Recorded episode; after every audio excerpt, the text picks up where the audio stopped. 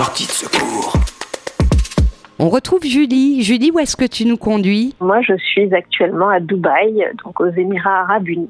C'est la première fois qu'on a quelqu'un qui vient témoigner de cette région du monde. Vous êtes confinés comme nous tous euh, à Dubaï? Alors, nous sommes confinés, euh, comme vous tous, je ne sais pas, mais en tout cas, nous sommes confinés effectivement depuis maintenant euh, euh plus d'un mois, un bon bon mois.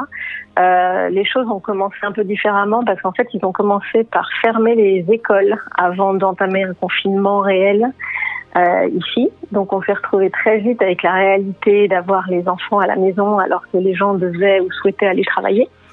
Euh, mais on est effectivement euh, dans un maintenant un lockdown qui s'est légèrement assoupli puisque nous, on a quand même eu droit à un lockdown total où on était euh, euh supposé euh, envoyer une, demande d'autorisation pour ne serait-ce que pouvoir aller au supermarché faire nos courses. Aujourd'hui, on a le droit de sortir à peu près deux heures par jour pour courir, faire un peu de sport, et on peut aller au supermarché. Ils vont même commencer à réouvrir les malls, donc c'est peut-être le début de la fin du confinement.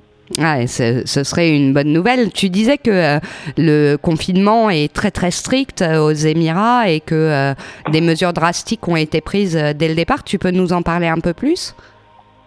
Oui, alors ici, on rigole pas avec les lois.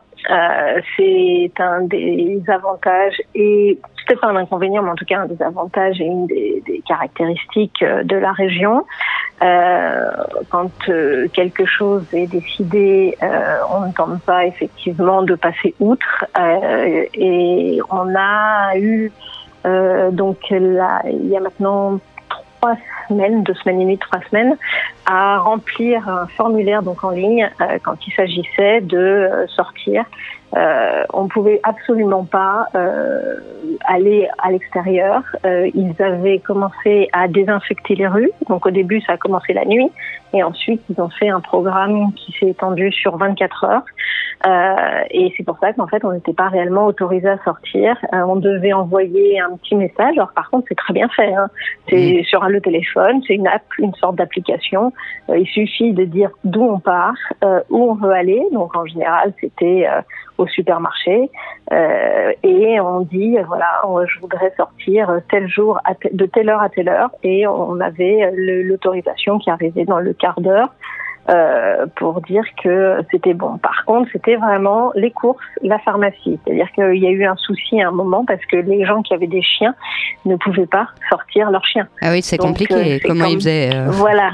Sauf à avoir un eh jardin. Ben, alors, il y a les gens qui avaient une maison, bon, ils se débrouillaient avec le jardin. Cela étant, il y avait quand même, surtout pour des plus petits chiens peut-être, des gens qui étaient en appartement. Et en fait, ce qui se passait, c'est que des coins étaient alloués dans les sous-sols, dans les parkings, euh, où les gens pouvaient aller euh, faire faire leurs besoins. Leurs chiens, ah Voilà, faire faire leurs besoins et promener leurs chiens pendant cinq minutes sans sortir, euh, voilà, et en gardant un minimum de distance, puisqu'ici donc les distances sont obligatoires, c'est deux mètres entre chaque personne.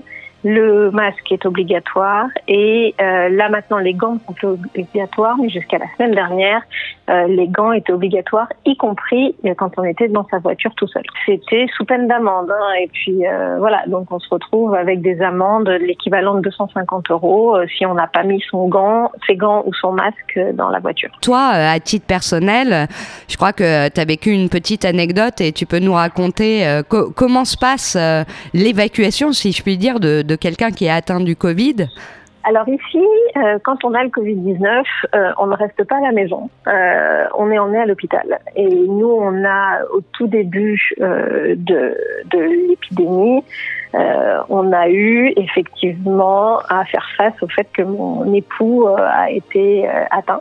Il a attrapé le Covid-19. On imagine que c'était en Europe quand il revenait d'un voyage business ou en tout cas sans doute sur le trajet, peut-être même dans l'avion. Après quelques jours, euh, il a commencé à sentir un peu enrhumé, un peu patraque. On a décidé qu'il serait peut-être judicieux d'aller euh, juste voir le médecin pour pour faire un check et, et, rassurer un peu, nous rassurer et puis rassurer aussi toutes les personnes alentour. Et il s'est avéré qu'en réalité, euh, il était positif.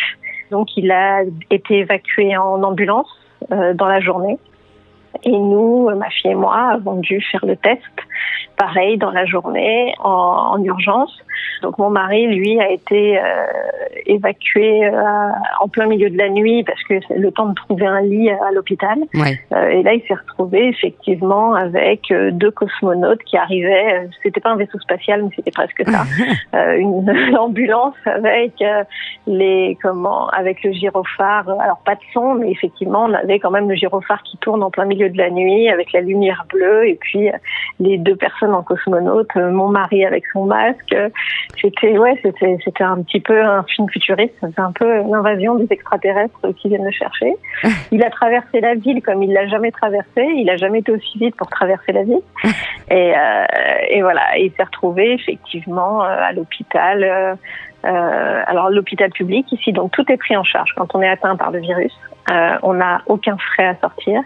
Et il a d'abord eu une radio des poumons, un bloc, un, une prise de sang.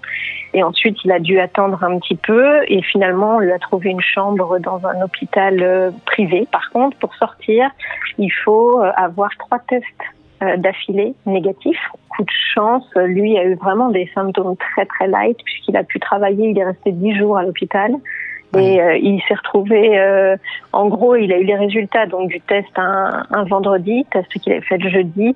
Le dimanche, il refaisait son premier test euh, de vérification, de contrôle, et le test était déjà négatif. Julie, merci beaucoup. Tu restes avec nous. On te retrouve d'ici à quelques instants en direct de Dubaï. Sortie de secours.